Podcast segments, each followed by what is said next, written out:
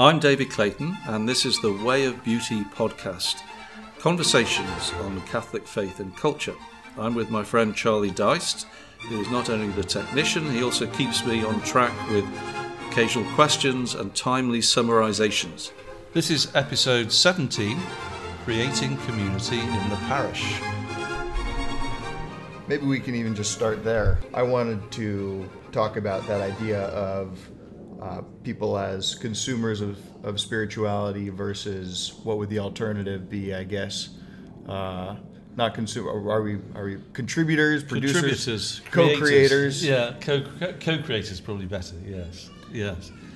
Um, yeah, I thought about this a lot actually at the in the build-up to my joining the the Catholic Church, where I was sort of church shopping, you could say. Yes. Uh, I came into the church first as a, a Protestant, where I, just at a place where I felt comfortable with the community and the had beautiful liturgy, and there were a lot of things that attracted me to it, and uh, never actually got particularly involved there. But uh, th- there is always this sense of different Christian denominations and communities as uh, places where you're hoping to find some something authentic, something that is you know the the one true church, and it ended up being more of kind of intellectual arguments and different reasons for deciding that the Catholic Church was uh, was was the you know the uh, the best place to kind of uh, I mean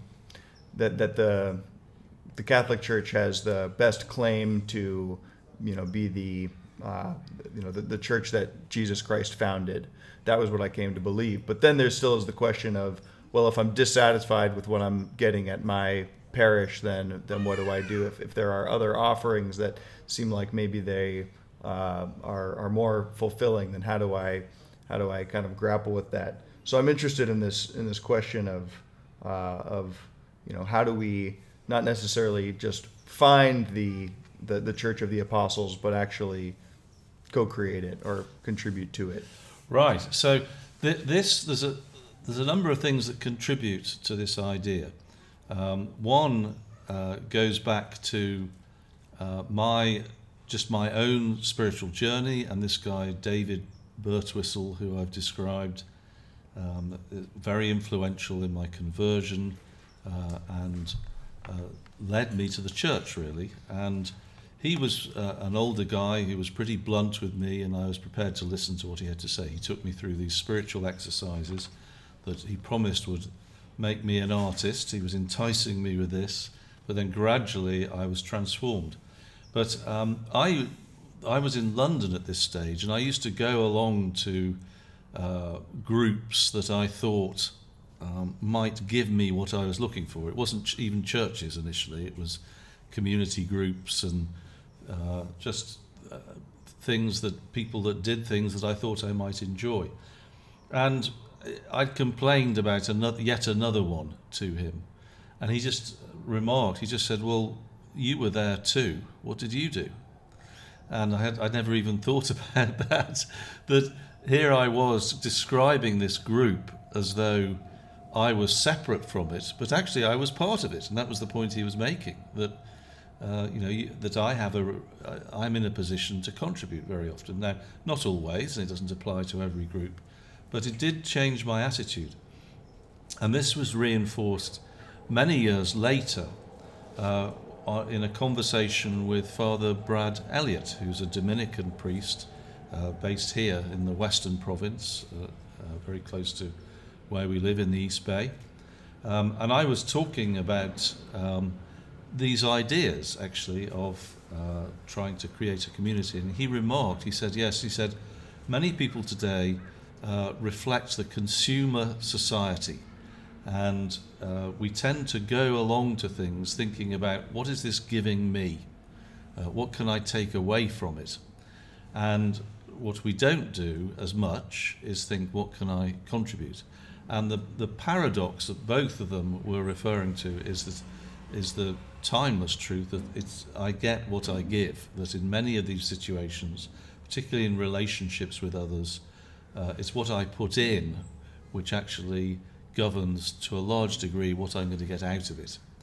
And so, um, through this, and especially through David in the early days, he altered my attitude so that um, I began to think in terms of creating the fellowship that I sought. Um, it's I don't know if everybody feels like this, but certainly I was extremely lonely uh, and unhappy in my 20s when I started to reflect on these things, and that began my Christian journey. Um, but always there is, the, you know, there's a certain dissatisfaction with life. That's part of the human condition. Uh, I think, as, as, I understand it, I, I, believe that most people feel will acknowledge that they feel this. Um, and what the people like David and Father Brad were doing were getting me to think rather than uh, what is it? Why, why won't this organization give me what I want? Why, why can't I get this? It's just to think, well, I can actually create the fellowship and the community around me. Why not try to attract people towards uh, to me who think like I do? Um, and uh, is, and then the question is, well, is there a way to do this?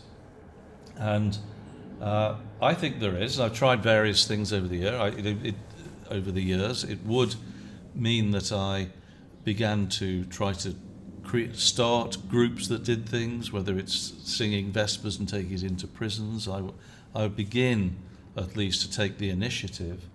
Uh, but then, uh, just about a year ago, I heard this great talk at the Melkite. The Melkites are Byzantine Catholics uh, at a Melkite parish in Los Gatos in California. And this was when the, uh, the bishop of North America, I think, uh, it might even be a wider area than that, was visiting. So he's normally based in the Boston area, and he spends a large part of his year visiting the parishes around the country and addressing the parishes. And so he came to this little parish in uh, Los Gatos, St. Elias, and spoke to us about the basis upon which we could create community and create a parish. Now, he was talking to us because this was a uh, was, is classified as a mission parish. It's, it's a small uh, congregation at this point, and they're looking to attract people.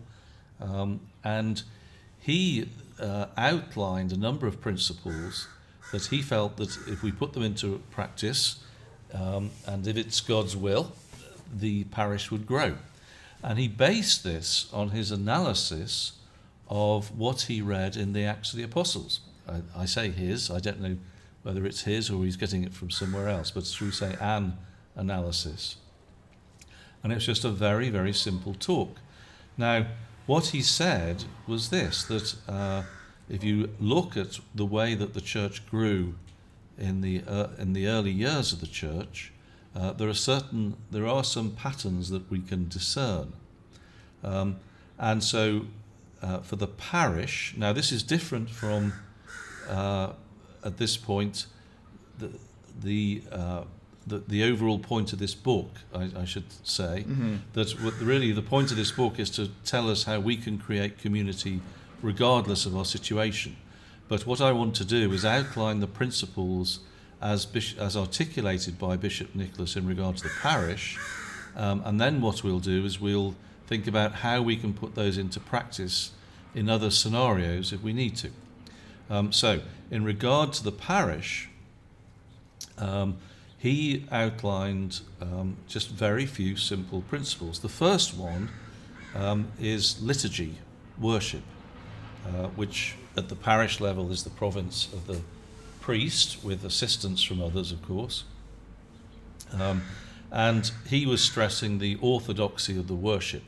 So these are Byzantine Catholics, um, and we, I, I don't know what the, the people who are listening to this, what their view is of Byzantine Catholics, but the view tends to be that in the Eastern Church everything is sorted out. It's much easier with regard to liturgy. It's in the Roman Church that there are difficulties.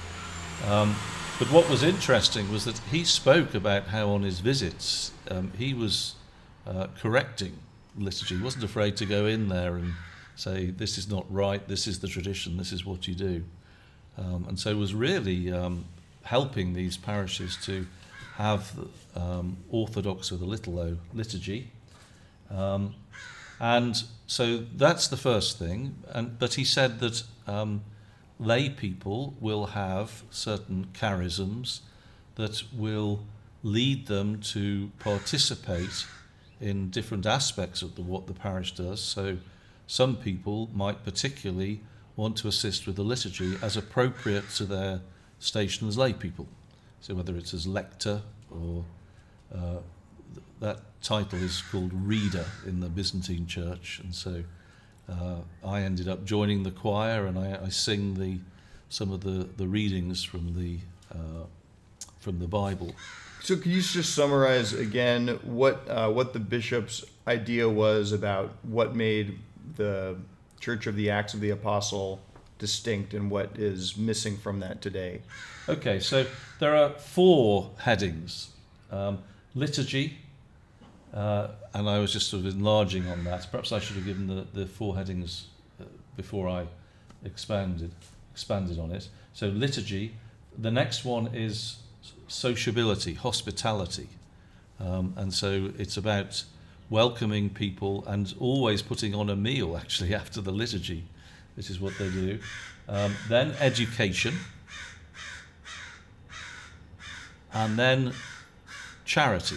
So that is alms giving, giving time and money and resources both within the community and uh, the community as a whole helping people externally. And what he said is that if those four elements are in place liturgy, uh, the hospitality, education, and charity then the fifth thing that you're looking for, evangelization, will happen naturally. Um, and I'll go through each of these and just describe how he talked about them.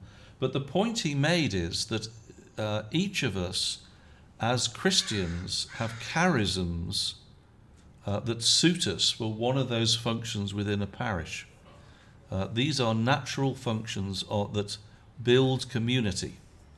Um, and each of us is particularly suited. We can participate in any, but particularly suited to do that. So uh, when we try to discern our personal vocation, uh, that can involve looking at what we do professionally, our status in life, but an important part of that is also how can I contribute in community building um, and to the church as, as a community.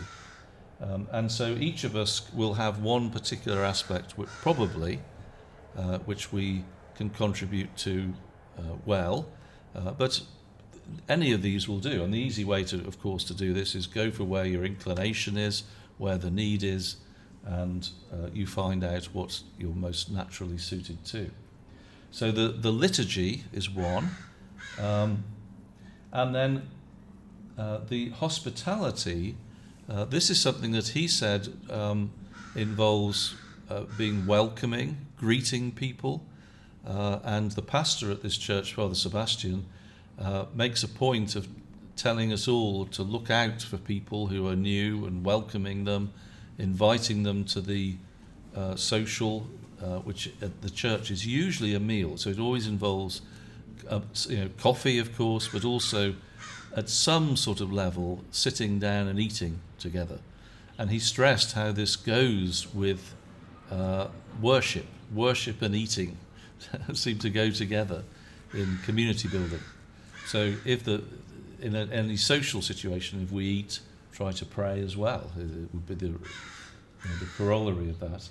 Um, and so uh, that sounds fairly simple, but it does mean, therefore, that people need to be ready to stay, give their time, hang on a bit afterwards, and then be ready to make the, the, the food happen. That's going to happen from within the, the parish, from people who are ready to do that. Um, the next one was education. And so, uh, again, my model of what he was referring to is, is as I have seen it in this little parish, this uh, St. Elias. So they, they, they've done it exactly as the bishop described. They have Sunday school afterwards, and all the children, uh, they uh, go off into a separate room, and the ideal, uh, the bishop said, is that they're taught by a couple, a man and a woman, which is not always done um, in most in Sunday schools. But the reason he said that is that he wanted the children to start looking, therefore, naturally to their father and their mother in the family as teachers. And so it reinforces the fact that uh, mum and dad are teachers in the family. Um, and then, in the same way, their family experience will reinforce their experience in the Sunday school. So they will tend to look to these two naturally as authority figures working in tandem and be, be inclined to learn from them. And I, I thought that was interesting. Yeah.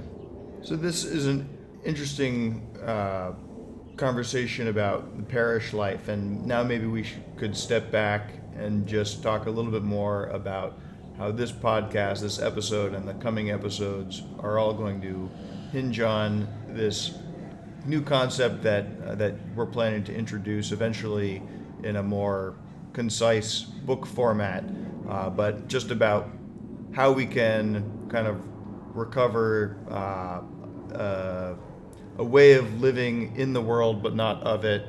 This sort of uh, you know monastic, semi-monastic option.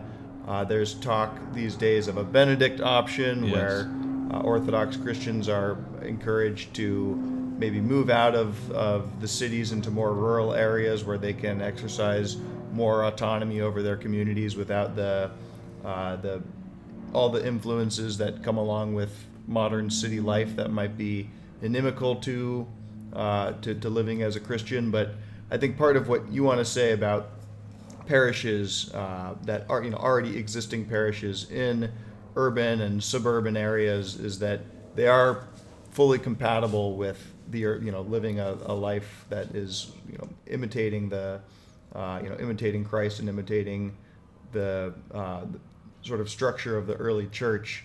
Uh, so what what is this idea of the cloister and the cul-de-sac, uh, or the, the, the urban anchorite, or whatever we want to call yes. it? Yes. So um, the idea here is that um, even if you're not part of a parish uh, that it, it, that is able to implement these things, um, it is possible to create community around us, and so. Uh, there are many people today, um, I feel, who feel um, not feel as though they're not part of a community, especially in the city situation. That You hear um, people talk of dissatisfaction, um, the desire to escape. Especially Christians feel that somehow everything they wish to do is being undermined. And I do feel very strongly that uh, we don't need to feel like that, that what we have is stronger than the secular culture. Um, and we can work in the environment where we are right now, wherever you're sitting, listening to this or reading this, uh, we can make a start on um, creating community around us. And it's down to us, and it's down to um, the activities that we do and the attitudes that we take.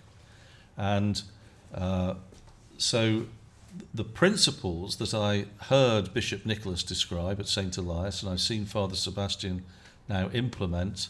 So I talked about the education. Uh, in addition to that, um, not only does he do the Sunday school, but he does weekly Bible classes and uh, he leads those in more conventional education. All of these things can be done in a way that allows us to build up community. And the supernatural element um, is there too. Uh, that Bishop Nicholas argued that uh, if we take the right steps uh, and we contribute as we can, we will people will be attracted to what we have collectively and to the way we are individually. That each of us will um, will flourish within that in such a way that we draw others into that community. They find their place, and they in turn flourish and draw others in. And um, I believe that it's possible to do this in such a way that um, even if none of this is available to you mm-hmm. at, at, at, a parish, if you're totally isolated in, in that sense, Uh, but nevertheless, you're surrounded by people, who, perhaps whom you feel are un, unlikely to be sympathetic to uh, joining you in something. There are things that you can do that will allow you to gather people around you. Um, and even if you don't manage that, even if you don't find those people, just in the trying, you will be successful. Uh, this is something, again, that uh, my old mentor David always stressed with the things in the spiritual world, it's in the trying that you are successful. So we, you might end, I, I doubt that this will be the case, but you might end up being a lone person implementing these things, making yourself available, and nobody is interested. I, frankly, I don't believe that that will be the case, but um, it might be that. But if that were the case, it is in trying to do that that you, that you will, uh, by supernatural means, in a way, you will feel part of a community. You will feel connected to the church uh, in a way perhaps that you don't at the moment. Or certainly that was my experience. It was when I started to turn things around and say, what can I give? How can I create community? That I immediately started to feel different. Um, and what I was actually experiencing was the, I, I, believe, is the consolation of the Holy Spirit, which is which comes even if other people aren't there. Yeah, and that's the fellowship that I speak, the fellowship of the Holy Spirit. It makes me think of Moses or any of the biblical figures who don't live to see the fulfillment of the promise that was made to them. You know, Moses dies before making it to the promised land, and you know Abraham, who who is, is you know doesn't live to see the what what uh, what grows from his yes. seed of faith, and that that sense that you're on a uh, journey to somewhere, and even if you don't reach the destination, even in your lifetime, that the journey will be all the more more satisfying than whatever you would have done uh, instead of it. Yes, I think that's that's the, the case. Um, and the, the, great thing about this is that um, I, we don't need to be, therefore, as a result of this, complaining about that what other people in the church are doing. Mm. It, it, get, it, it, gets me away from that. I'm a natural whiner. I, I'm always, you know, if you draw breath, I'm going to criticize you for it. It's just the, the way I am. You know, you're not doing it in the right pattern or something. Um, and I'm inclined to look and criticize and find fault in all that is around me. And uh, I want things to conform to the way I want them to be. Now, that does me no good whatsoever. Um, and very often, even if I was in a position to, to express those views, it actually doesn't get me anywhere. People aren't prepared to listen. Um, pe- other people uh, may not agree with what I feel. Um, I only have limited scope to influence others. Some, sometimes I can, but usually, for example, in churches, I, I, I really don't like wagging my finger at priests and the idea that I'm just there, you know, giving the priest a sense that I'm sitting in the congregation, uh, finding fault with the way he's doing the liturgy. Now, it may not be great, it may not be what I like, but this, uh, what this does is it puts the onus on me. If, uh, just as David did, you know, if you're there too, what can you do? So you may be able to, to contribute a little bit at the parish level um, think about, even if they do nothing else that in a way that you approve, what can I do that so that that little bit is, is there and make myself available? And usually, most places will be happy that you, you offer to contribute something um, at the parish. But beyond that, that turning this attitude around will transform us. And one hopes then by association with the people we attract um, we can actually then transform the society around us. We can be leaven within a, um, a secular world. Yeah. Michelangelo is supposed to have said, uh, criticize by creating. Oh. And this idea that the most effective form of criticism is just showing that there's a better way of doing something, I think has resonated powerfully with me as someone who also maybe identifies as a natural whiner or you know, and and whining in its uh, chronic form turns into a kind of resentment that uh, you know in your book the vision for you you talk a lot about how resentments can be you know poison to to the to spiritual progress. Yes. Um, oh it's, it's, certainly very very dangerous for me. Um, and uh, I think that uh, always that it's about trying to find a solution but also accepting that I can't transform the whole world on my own. Um, there's things going on in Rome, for example, that I may not approve of, but there's nothing I can do about that. Uh, I, I just have to ask myself, um, what can I do? And, and, usually the answer is be free of resentment, uh, do the, the things that I know uh, as best I can are going to allow me to conform to God's grace, and then try and offer it to people in the relationships around me. There's a, a, little story actually. So this is going back a long way to the first Gulf War, um, and with David again.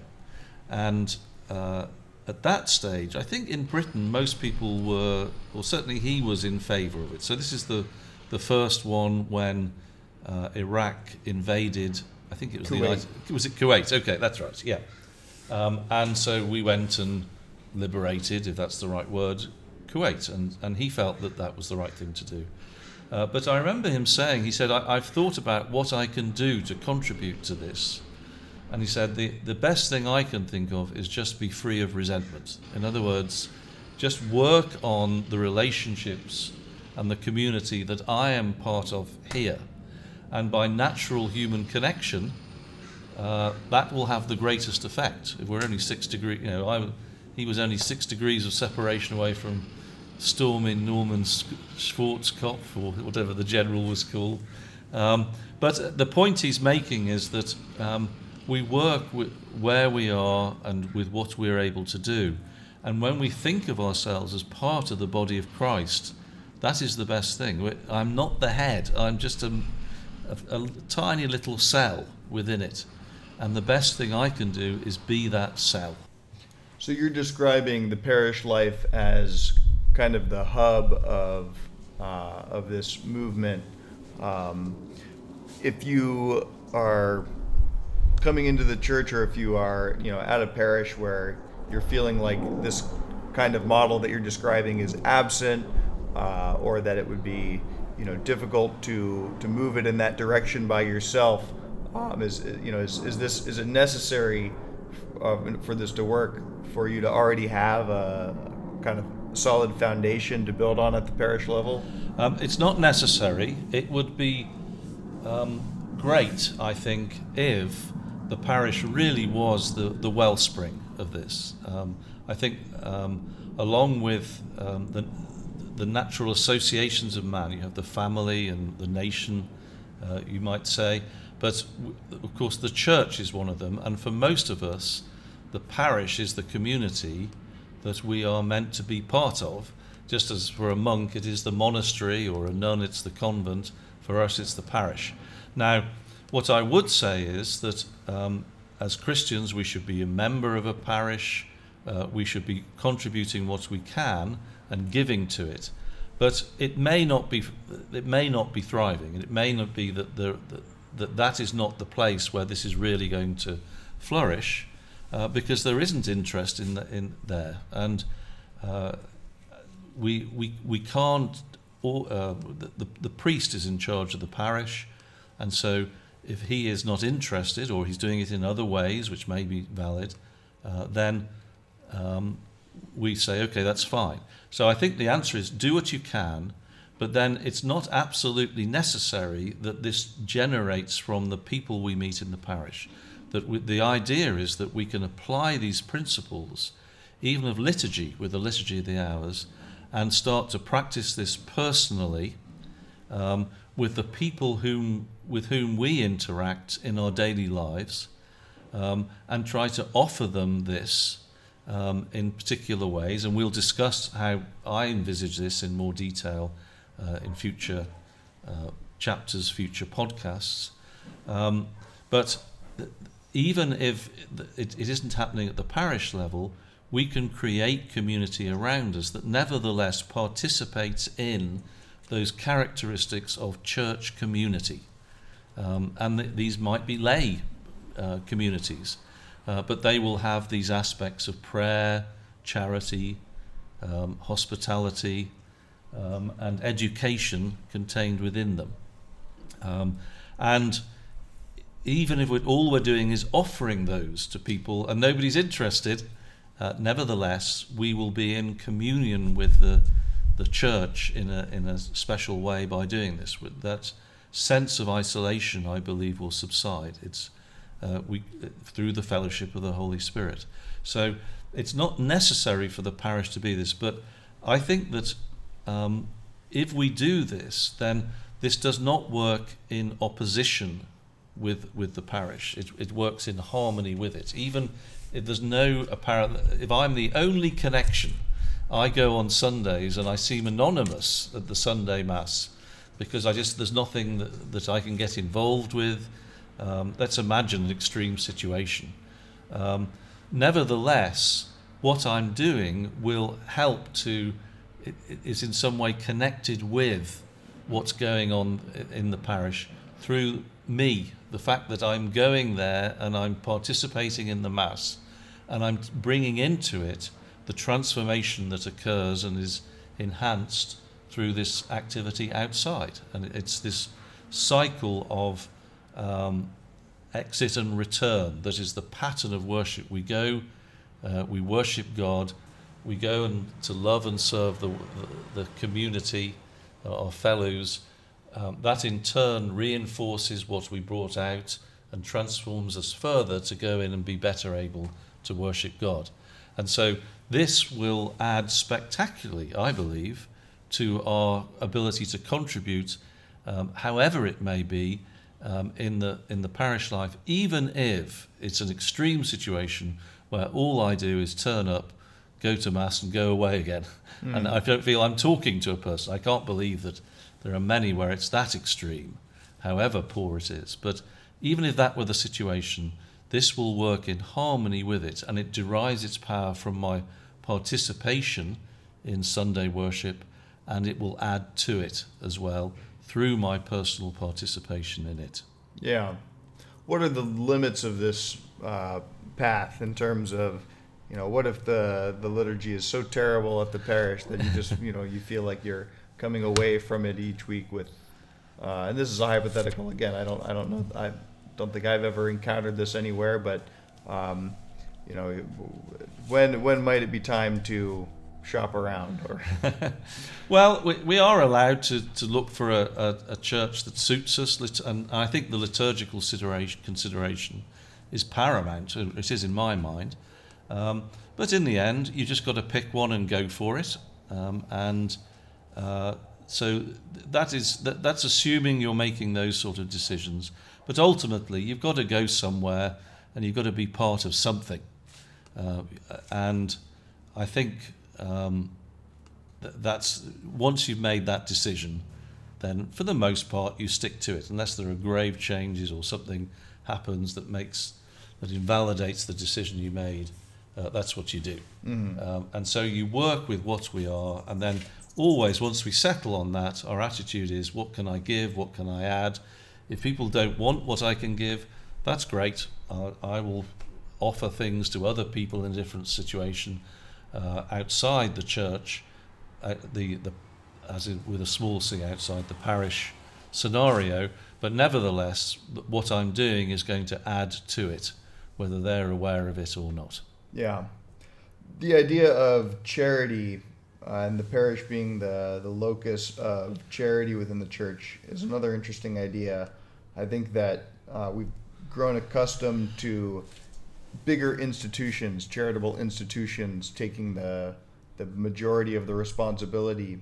Even within the church, you see this kind of large Catholic charities. Yes. Uh, and in a sense, I've read arguments that this, um, in some ways, sterilizes or, or uh, takes away the real kind of core of what Christian charity should be, which is partly an encounter with the other, or uh, yes. that that you know, in the early church, it was a very different model. You might have had people opening up their homes uh, to to uh, a person in need, whereas when we kind of put it in these institutions, not only does it then create more possibilities for you know breeding dependence or some other kind of perverse incentive. Uh, there's there's less of the accountability on the person being helped to you know, and there's less of an incentive to just kind of get the person back up on their feet if that's a possibility. Um, I think uh, that's one of the things that you could point to as a, a sort of corruption of Christianity, uh, and this is sounds like it's kind of a return to a more personal form. Do you have any thoughts on that? Um, yes. Uh, well, the, the, short answer is yes. I yes, I and I agree. um, but the you're absolutely right that the the there is this danger. While the motivation for creating these larger institutions is good, um, even at the government level, um, it's very difficult to argue against having any provision, any safety nets. Um, but uh, to the degree that it re- removes what happens at a local level, it's problematic. And it's not. It's about human dignity. Um, and I'm not. I'm certainly not going to set myself up as a, a model for this. I, I, I, I am dismayed at, at, how selfish and self-centered I can be in these situations. Um, but uh, the idea, what we are trying to cultivate here, is a sense of people being aware of each other, um, building friendships and trust, and then it's natural to want to help people out. Um, it's they're not anonymous figures to whom you um, reach into your pocket and hand out a, a bill or something. These are people with whom there is a relationship, and uh, to whom you feel some desire, in like an extension of the family, to help. Um, now, this can work within the community, and then the community can work beyond itself.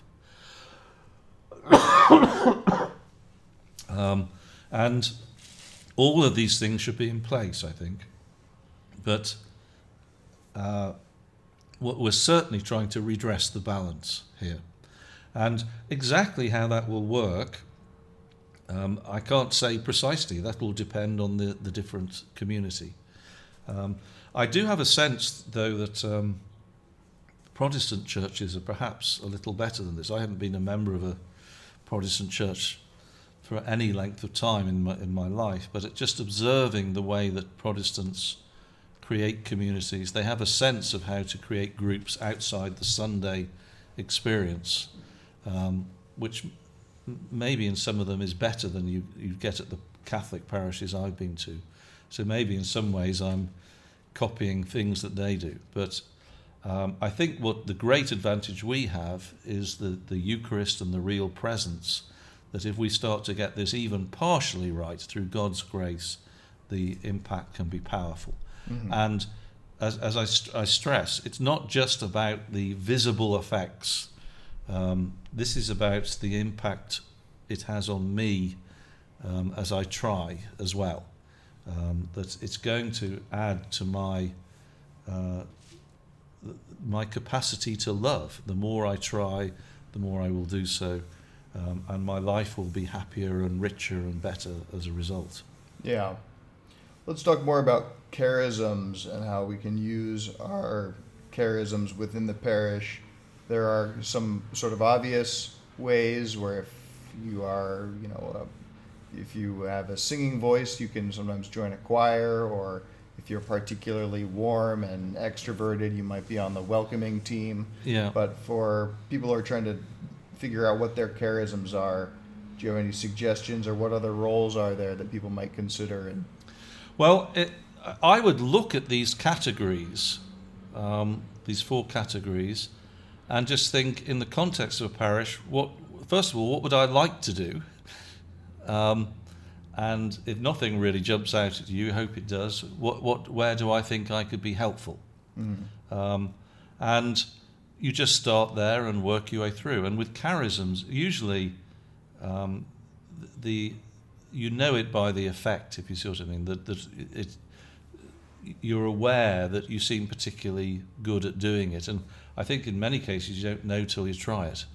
Um, but I, don't know that it would always be like that. For some people, it might be a little bit of a um, a grind, whichever one they do.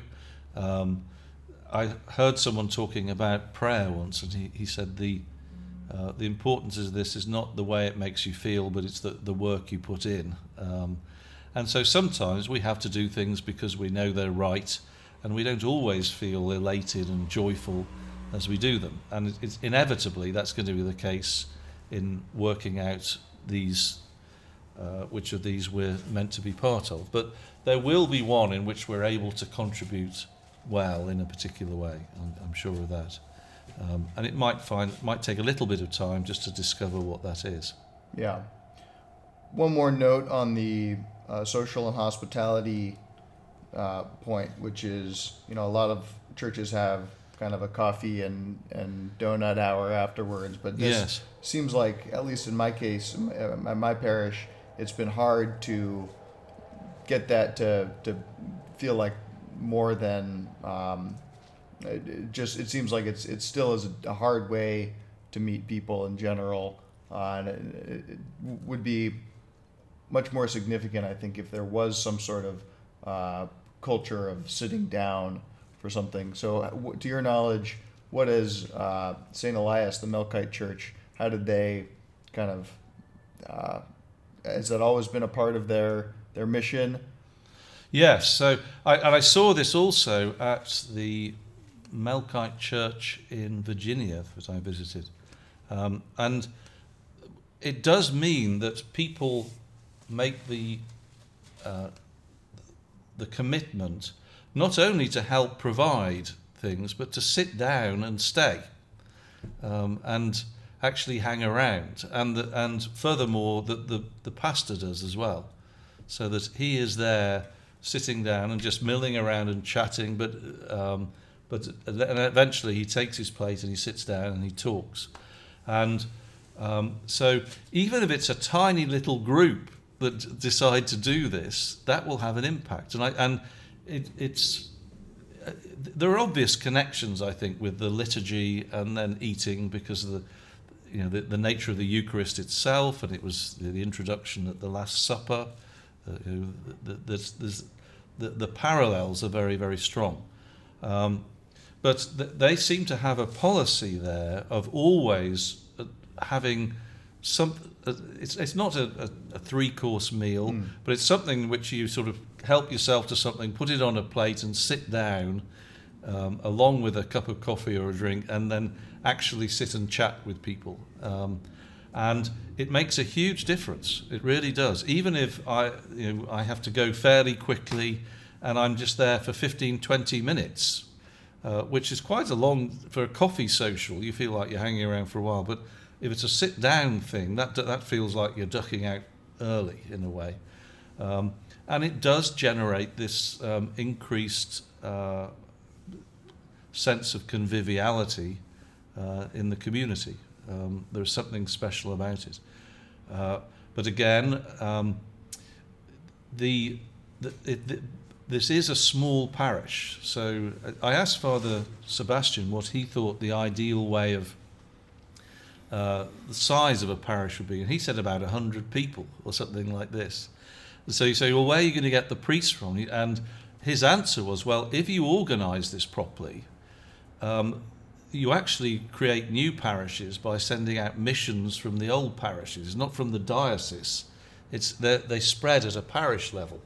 And so he encourages all the men to be servers, and they can do this in the Eastern Church, um, and to be involved in some way, and then to start applying for the diaconate.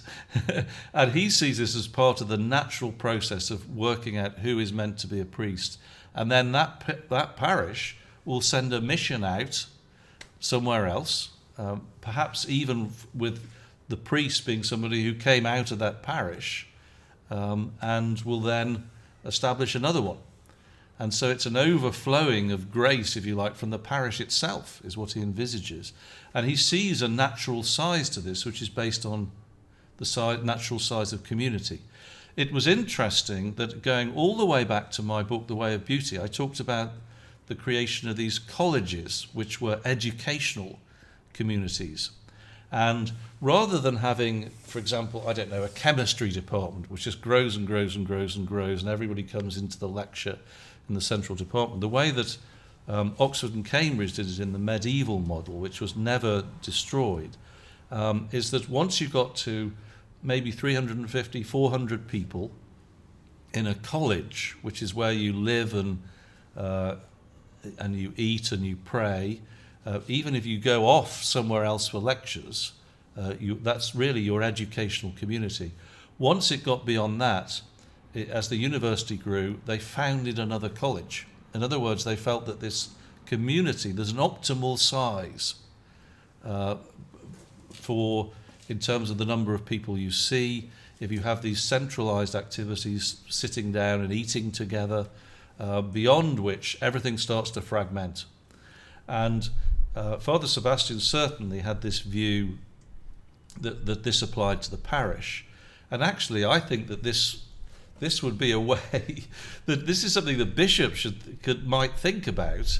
Uh, it, that um, if you why not at least found one parish on this basis and see whether it starts to generate priests and then from that send missions out from the parish rather than from the diocese. I, I don't know if it's even possible to do that into the way the, the Roman Church is organized today. Right. Now, that I wanted to touch on because the Melkite Church, uh, first of all, for people who might not be familiar with how they are structured and where they sort of fit, they are uh, in communion with the Roman Catholic Church, but they're not Roman Catholic. They're not part of the Roman Catholic yes, Church. so they, they, they, they, might call themselves Greek Catholic. They're Eastern Rite. They um, originate, the church originates from the Middle East. And I think they're going right the way, right the way back to the early church, you know, maybe even Jerusalem. Um, its patriarch is in Antioch in Syria. So there are a lot of people coming over from the Middle East um, today to the US and that church is growing. Um, but they have taken a decision to uh, really be evangelical, not just to serve the people from the Middle East coming over and their children, but to, to try and uh, establish communities which can offer the faith to all people who come. So, for example, the liturgy is in English, uh, there is some Arabic, some Greek, but it's things such as you know you have Lord have mercy, Kyrie eleison. Uh, they, they would do that in uh, English, Greek, and then Arabic, Ya Rabu Ram. Um, and so some things are repeated in three languages, but for the most part it's in English. Um, and so uh, they are interested in consciously in not just serving those who come from the uh, where the church originated, but actually serving people here in the US where it is now. Um, and so this is why it's of concern to the bishop. This is why the Bishop Nicholas is thinking about it, and why uh, the, the Saint Elias in Los Gatos is thinking about it too. They, they, they've addressed themselves, addressed this problem directly. And their priesthood, how is it structured differently than the Roman Catholic priesthood? Well, it's it's the same in in essence, and I'm not an expert on this, but you're aware of uh, certain differences. So um, priests can be married, uh, as a matter of course. I, I, bishops can't, I think. So they draw from celibate priests, and you can't marry once you're a priest. Uh, so if you go into the priesthood as a single man, you stay single. Um, but it's there's a natural flow through servers and uh, the, the into the diaconate and then into the priesthood, as, as far as I can perceive, uh, that's made relatively easy. So you, you have to do study and all the sort of things you'd expect. Uh, but there are no female servers, it's men only. Um, you can have boys in there, of course. Um, but it's seen as a the, the model there is of uh, the priest is in persona Christi and participating in that are the other servers, all those in the sanctuary. Um, there is a very, very strong congregational involvement in the singing, uh, and the position of reader uh, is the, uh, the one who leads the singing of the responses, which is really the whole of the liturgy, is sung either by the priest or by the, the congregation led by the reader. Um, and that is a, a, an, a, a, I was going to say ordained, I don't know if it's ordained, but certainly um, an official position within the church.